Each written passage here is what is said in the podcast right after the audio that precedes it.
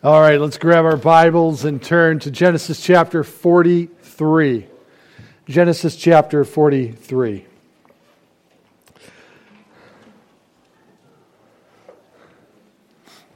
And we'll begin in verse 1. Now the famine was severe in the land. And it came to pass when they had eaten up the grain which they had brought from Egypt, their father said to them, Go back, buy us a little food.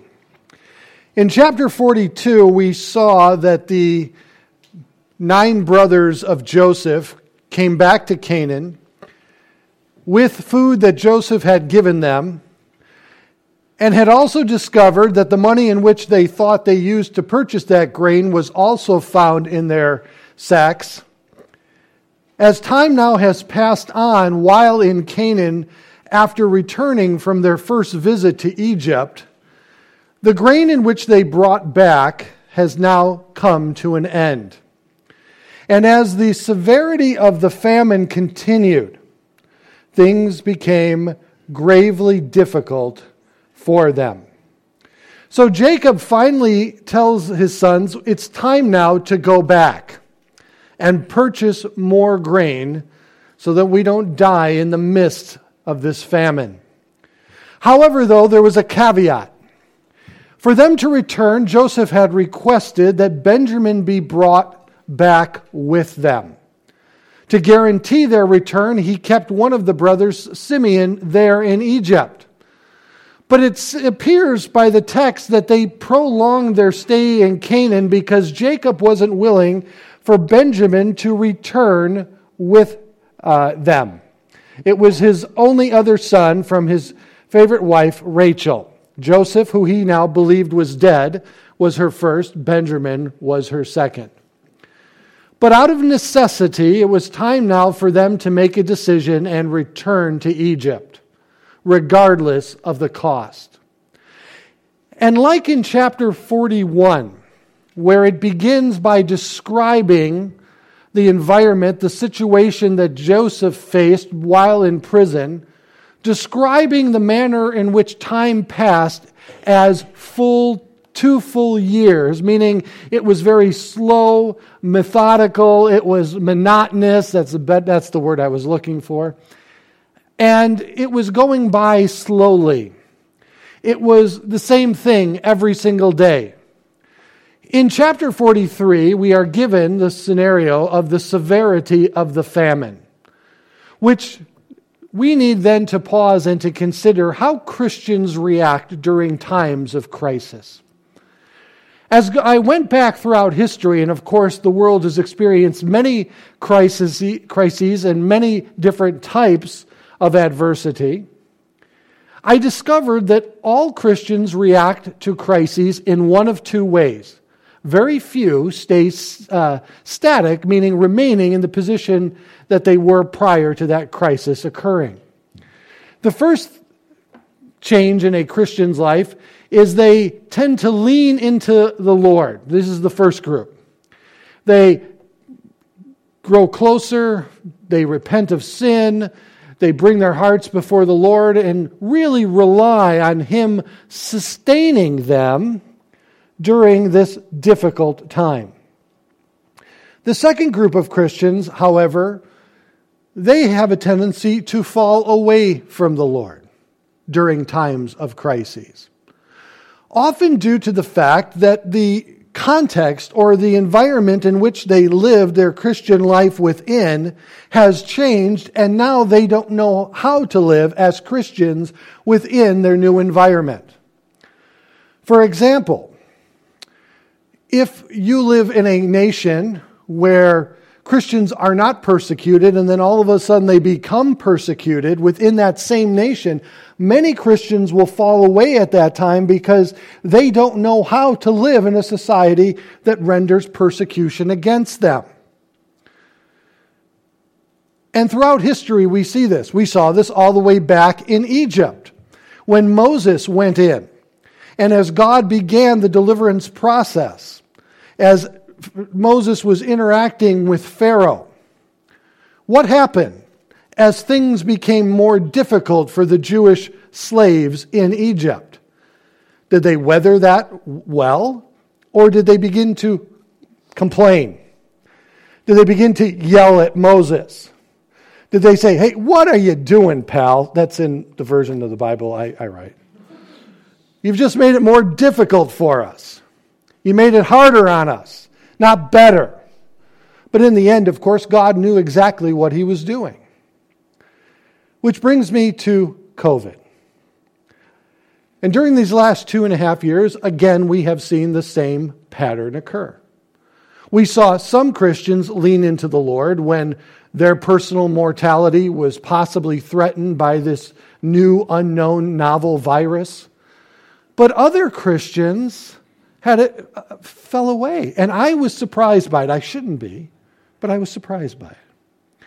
It's because the context in which they lived their Christianity was changing. And they were, some personally had expressed to me that they were angry with God for allowing a pandemic to occur. Now, there's been pandemics throughout history. And of course, we complicated it by the way our politicians responded to the pandemic. We made it even more difficult. But some Christians fell away. Churches are still reeling from the lockdowns. Christians haven't returned to in person services in many churches. And I find that extremely unfortunate. God wants us to come together, He wants us to fellowship in person with one another. Here at Calvary, we were conflicted. And as we prayed about it, we came, it was, of course, March, and then by the time we got to June, we were praying about well, should we return to in person services? We came to the conclusions that we should, even though it was contrary to the governor. We didn't want to violate the mandate, we didn't want to contradict it, but we knew in our hearts that we had to be uh, faithful to God in this situation. But I always want to respect authority as much as I possibly can submitting to our government as much as I can until it violates the straight tenets of Scripture. And of course, when it does, I will be the first one to speak up.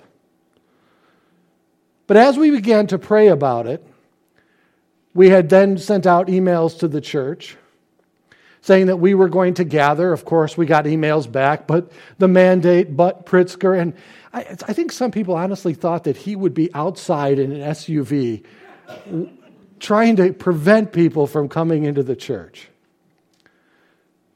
So I began to pray, and we began to pray as a church. And then God did what only God can do.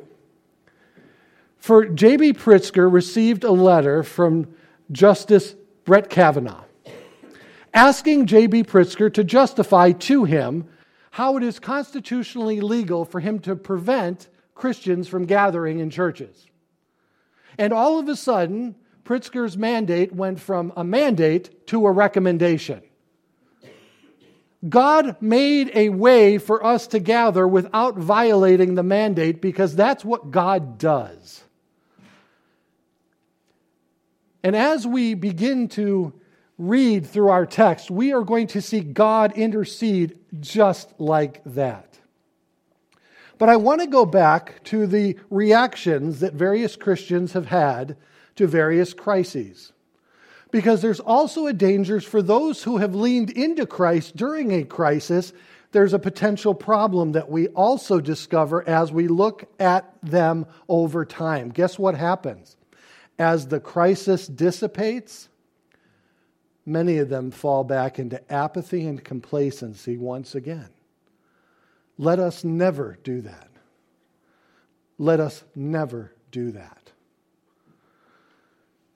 Because now is not the time to, to return to apathy and complacency. As Christians, I don't believe we have the luxury of doing that any longer. Okay? But things had become severe in the land. And they had run out of food. Jacob was a wealthy man, and this wealth allowed him to be able to purchase grain from where grain was available. Where grain was available. But it does raise an interesting point. And it speaks to that quote, and I'm sorry I couldn't find out who originally coined the quote, but the quote was that money is only as valuable as that in which it's able to purchase. So if you're a millionaire and you're starving and there isn't food to purchase, what good are the millions? Money only goes so far. And now we're learning that in a different way. Before we had money, we were given money, but then supply chain stopped, remember? And we went to our stores and, you know, various SKUs were empty. You went to Walmart and everybody was fighting over the last uh, toothbrush, you know. I did win, by the way.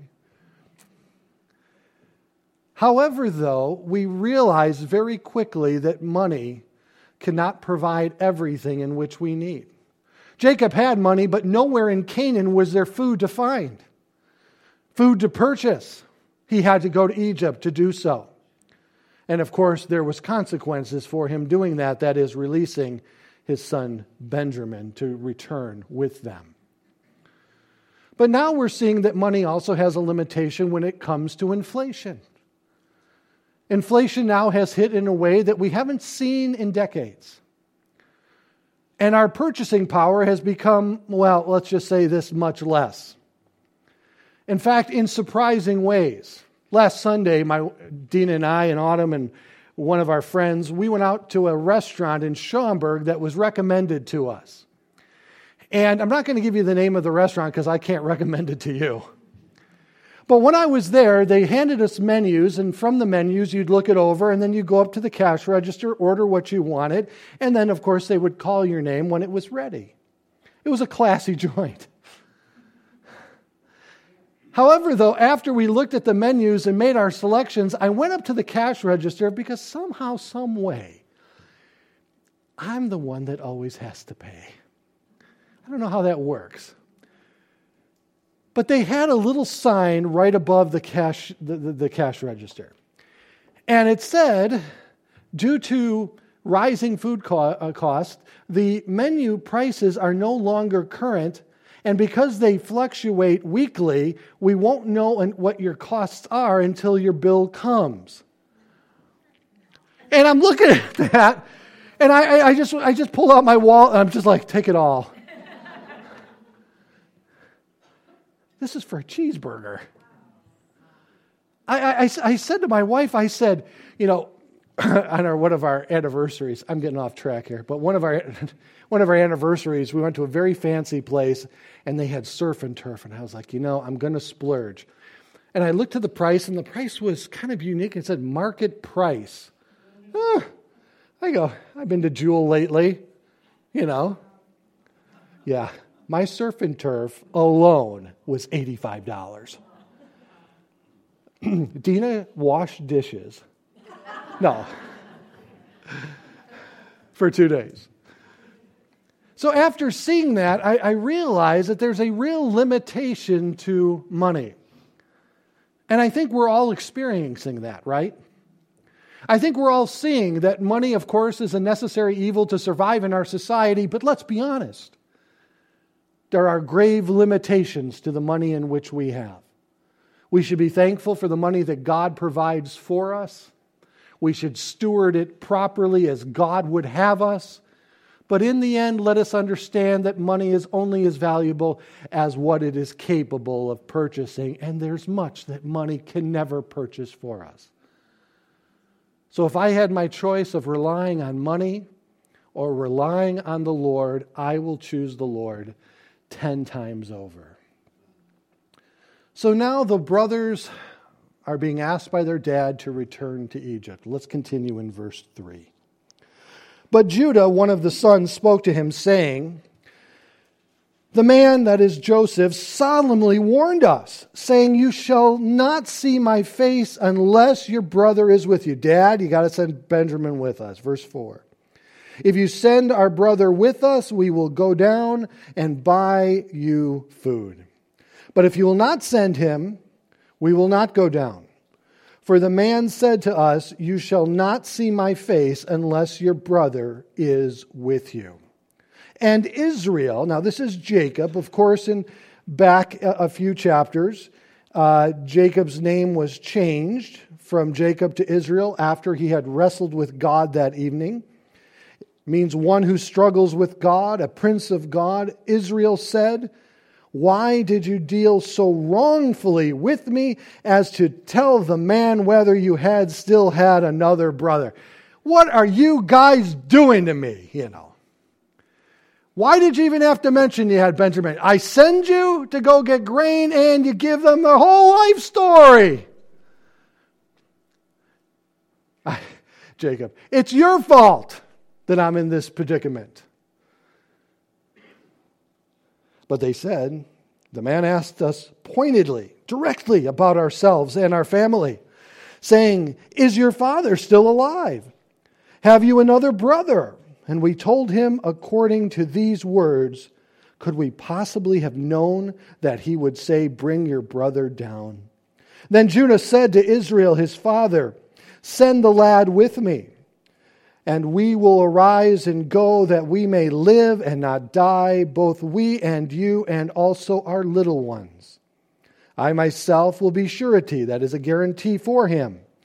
From my hand you shall require him if I do not bring him back to you and set him before you, then let me bear the blame forever. For if we had not lingered, surely by now we would have returned the second time. Dad, if we didn't delay because you were unwilling to make the decision about Benjamin, we would already be back a second time with the grain in which we need. And their father Israel said to them, if it must be so, then do this take some of the best fruits of the land in your vessels and carry down a present for the man a little balm, uh, a little honey, spice, myrrh, pistachios, nuts, and almonds. Now take double the money in your hand, and take back in your hand the money that was returned in the mouth of your sacks. Perhaps it was an oversight. Take your brother also and arise and go back to the man. And may God Almighty give you mercy before the man, that he may release your other brother, that is Simeon, who was kept there, and Benjamin. And if I am bereaved, I am bereaved. Again, last week we took a very sophisticated psychological test to determine if we are pessimistic or optimistic. It began with Do you see a glass half full or half empty? Or if you were one of the seven dwarfs, would you be happy or grumpy? Or watching uh, Winnie the Pooh, would you relate more to Winnie the Pooh or to Eeyore? I think that test came from Harvard. Lately, you have to ask those questions. It is obvious that Jacob is looking at everything from a horizontal perspective. He's only seeing things from his viewpoint and drawing conclusions from that viewpoint. He has already self determined that he's going to lose Benjamin as he had lost Joseph. He's already determined that he's probably lost Simeon also. Because from that horizontal perspective, that limited view in which he has, he believes this is the way he knows that the events will unfold before him. But for Christians, we have a superior view that we can rely on. It's the vertical view. That vertical view brings God into the equation of every situation that we may face and find ourselves in. It allows God to be what I like to call the X factor. And with the inclusion of the X factor, anything can happen at any time, can't it? Anything can change. Anything can happen.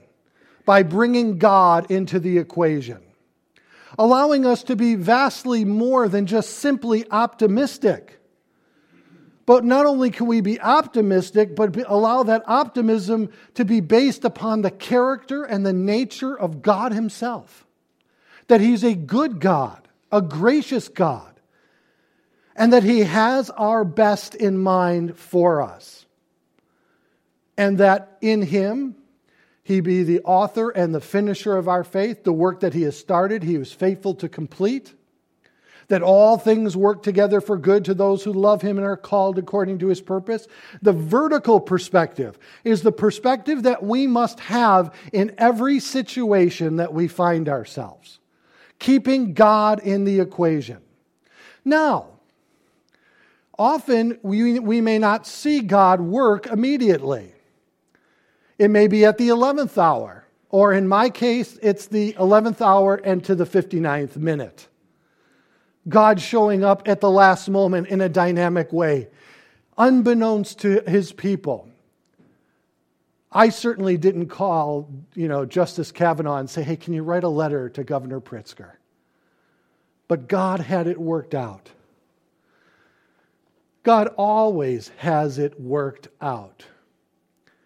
Joseph was placed by God in a position in which he could help and save his family from the starvation of the famine. God had sent Moses. God had positioned Esther at the perfect time, at a time such as this, to save his people.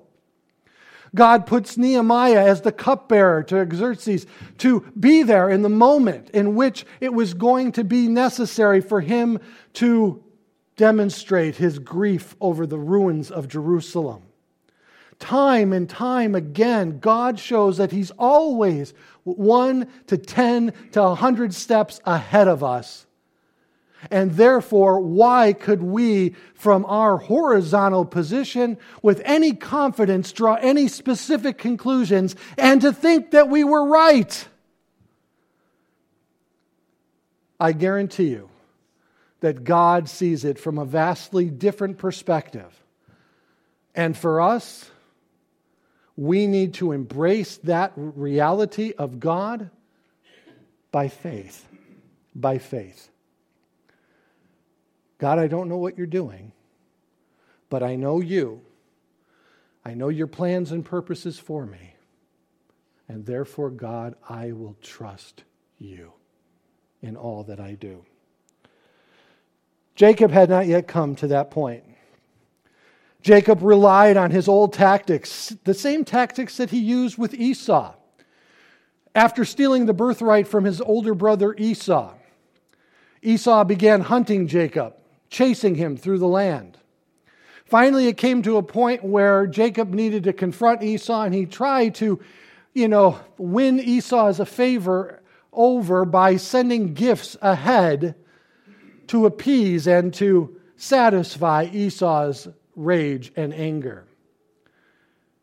And he's doing the same thing now, unbeknownst to him that the individual that they're dealing with is their son Joseph, in whom they think is dead.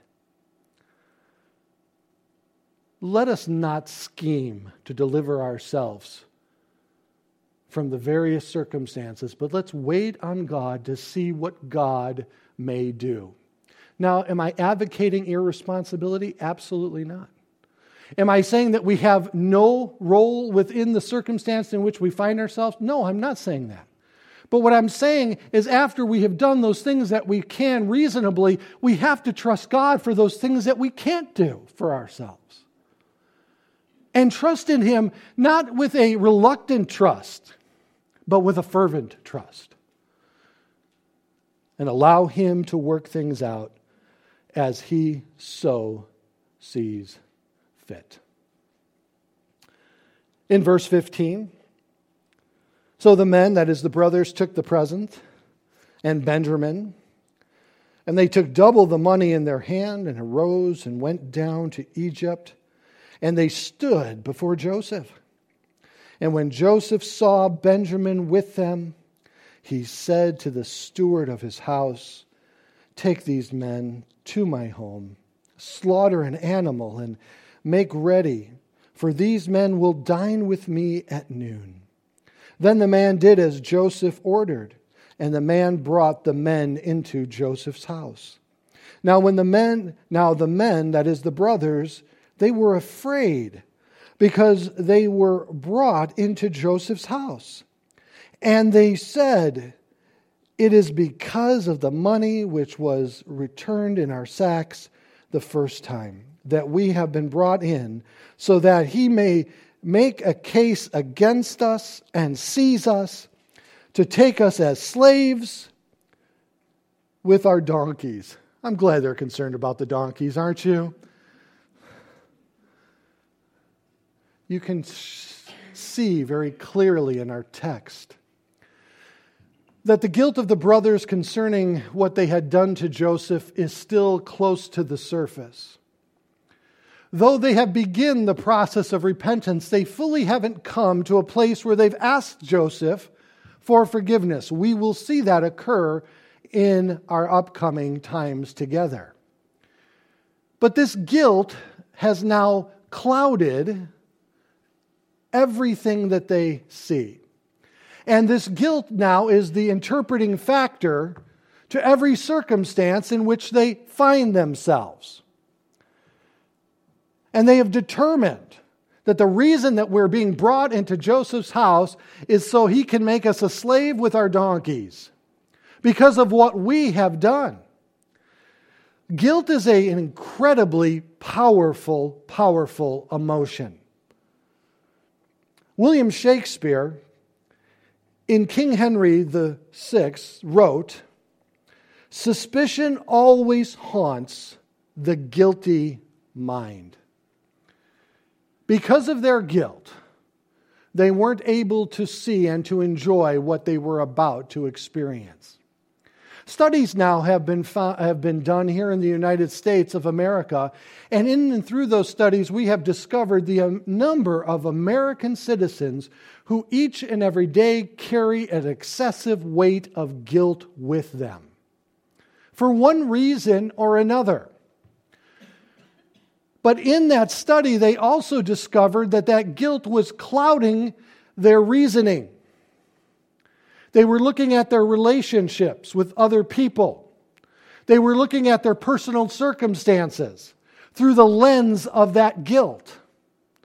And interesting enough, that as they went on to qualify within that study, they discovered that even when that guilt on a horizontal level was resolved to a certain extent,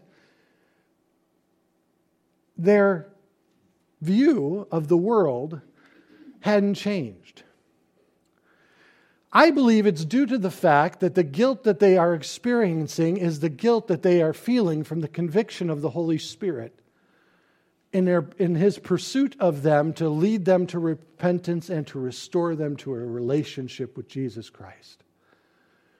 Many individuals, especially at funerals, when I'm asked to officiate a funeral service, I will often be told by the loved ones of the individual who has died the regret and guilt that they have. And working through it, you realize that they now have concluded that, well, it's too late. They're gone. And I often try to lead them to consider that if they would repent and believe on Jesus Christ, that guilt will be covered. It will be removed. It will be alleviated from their hearts and mind. When God uses conviction in the life of a believer to bring them to repentance, it is for the purpose of correction. However, though, many Christians believe that God also uses condemnation. But condemnation does not have the same effect upon a Christian that conviction does. Conviction will draw a person, a Christian, to Christ in pursuit of repentance, where condemnation will drive a person from God. And it's in that separation, it's in that isolation that Satan begins to work upon the heart and the mind of that individual. Asking them to question the validity of their salvation, asking them to ask themselves if they are even worthy to enter into a church or house of God. But the Bible says, For there is no co- condemnation for those of us who are in Christ Jesus. You see, God is constantly pursuing a deeper relationship with us. And we do need to repent and confess sin, that that relationship may be as intimate as we want it to be and as God wants it to be. But He doesn't use condemnation to drive us from Him. He uses, us, he uses conviction through the Spirit to draw us to Him. If you feel distant from God today, may I ask you that when you have a moment privately to ask as David asked, O Lord, seek me to see if there be any wicked way in me. Lord, you promise that if I confess my sins, you are faithful and just to forgive us of our sins and to cleanse us from all unrighteousness. If you're here today and you don't have a relationship with Jesus Christ and you've simply come to church because the people who brought you promised to buy you lunch afterwards, and you have that weight of guilt upon you, may I encourage you to seek Christ, who has interceded on our behalf as a mediator between holy God and fallen man. It is interesting that the next thing that we see once they come into the presence of Joseph and they have this burden of conviction is that they seek a mediator. Notice in verse 19 and when they drew near to the steward of Joseph's house, they talked with him at the door of the house and said, Oh, sir, we indeed came down the first time to buy food. But it happened when we came to the encampment that we opened our sacks, and there each man's money was in the mouth of his sack, our money in full weight, so we have brought it back in our hand and we have brought down another money in our hands to buy food.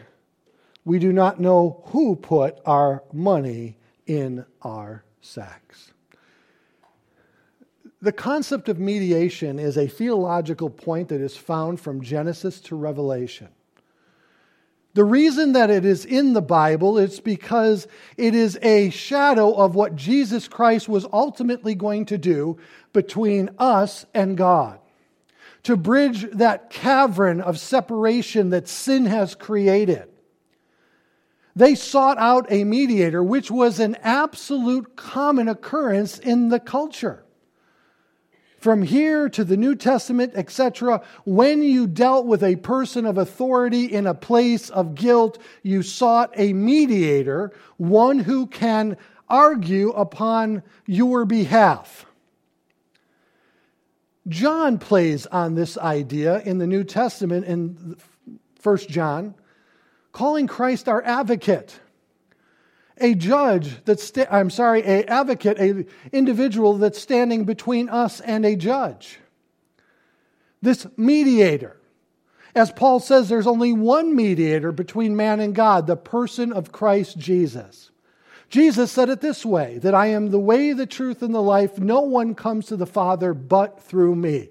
Hey i'm going to say this right now and it may offend a lot of people. There is only one way to god and that is through Jesus Christ. Amen.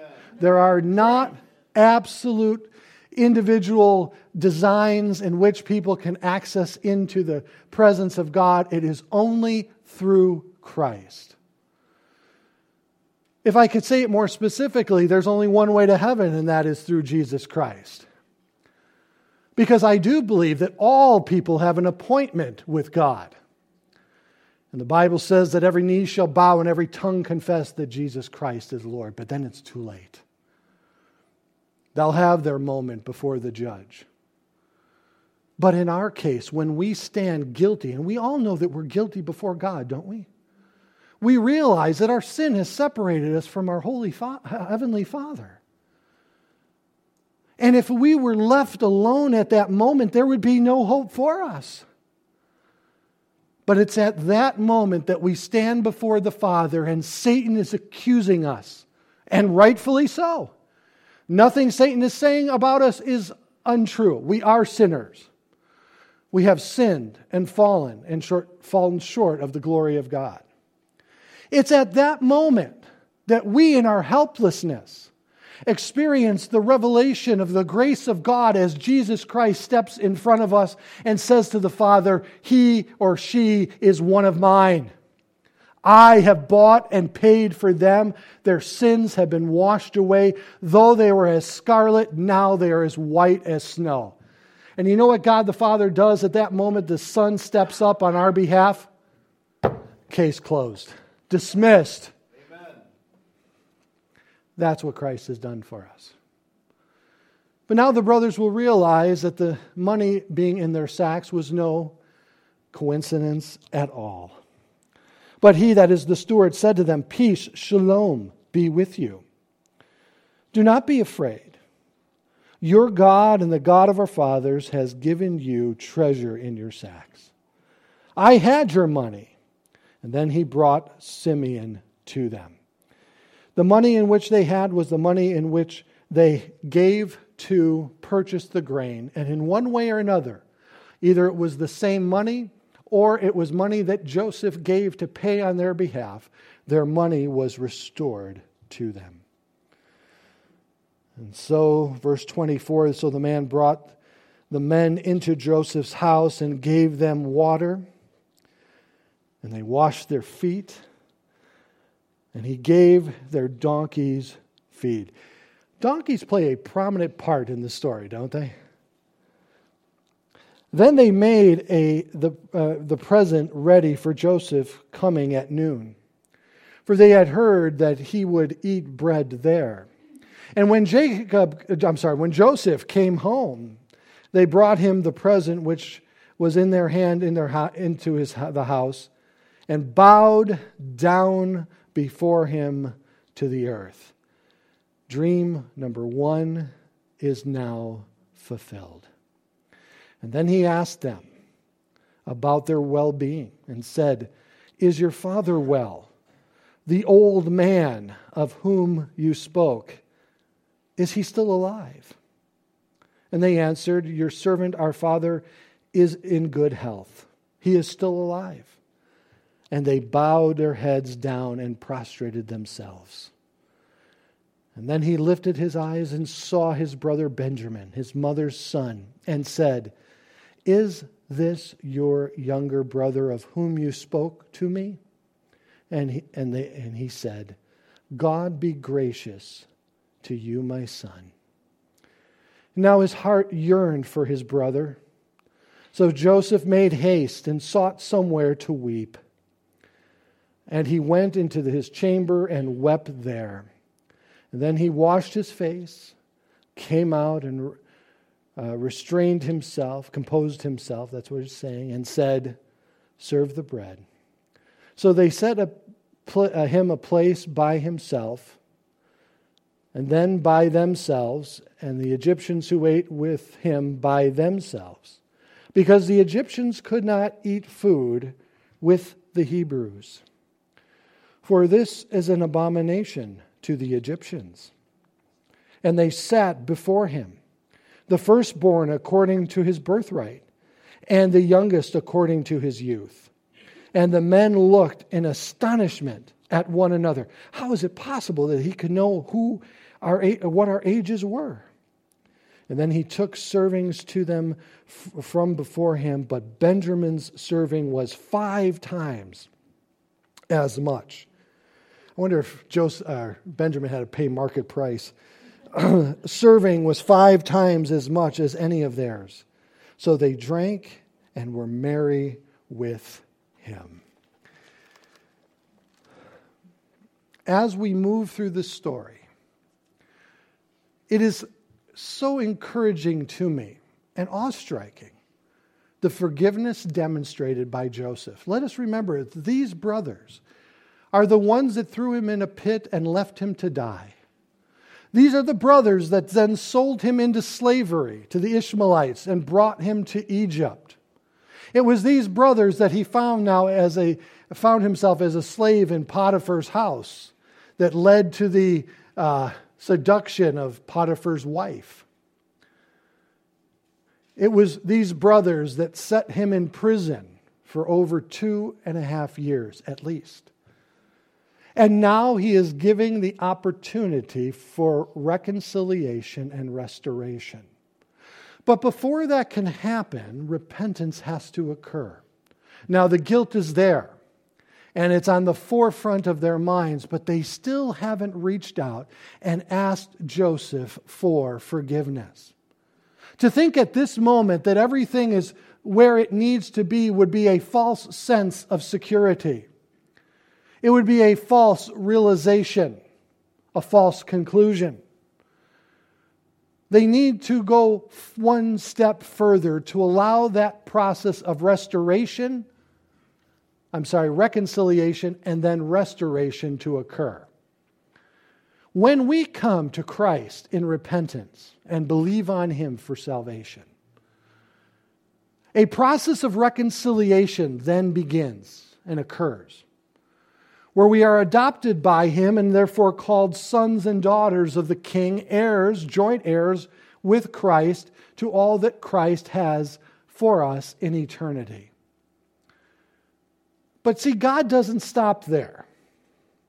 Because he loves you too much to leave you the way he finds you, he then begins to restore you, cleaning up the mess of the old life that you had most likely brought upon yourself. And that process is called sanctification, where He takes us out of the world and brings us into the kingdom of God. He brings us from death to life, from darkness to light. And He begins to work in you a new work that He is faithful to complete. And that all begins with repentance. It is interesting to consider how so many fall short of that full process. Oh, they may think that they are a Christian because they attend church. They may think that they're a Christian because they've served in a church, or maybe that they've given financially to a church. Or maybe they were born in a Christian home, thinking that my mom and dad are Christians, and my mom and dad, uh, you know, have uh, blonde hair, so I have blonde hair. They have blue eyes, so I have blue eyes. So they're Christians, I must be a Christian. Unfortunately, theologically, God has no grandkids.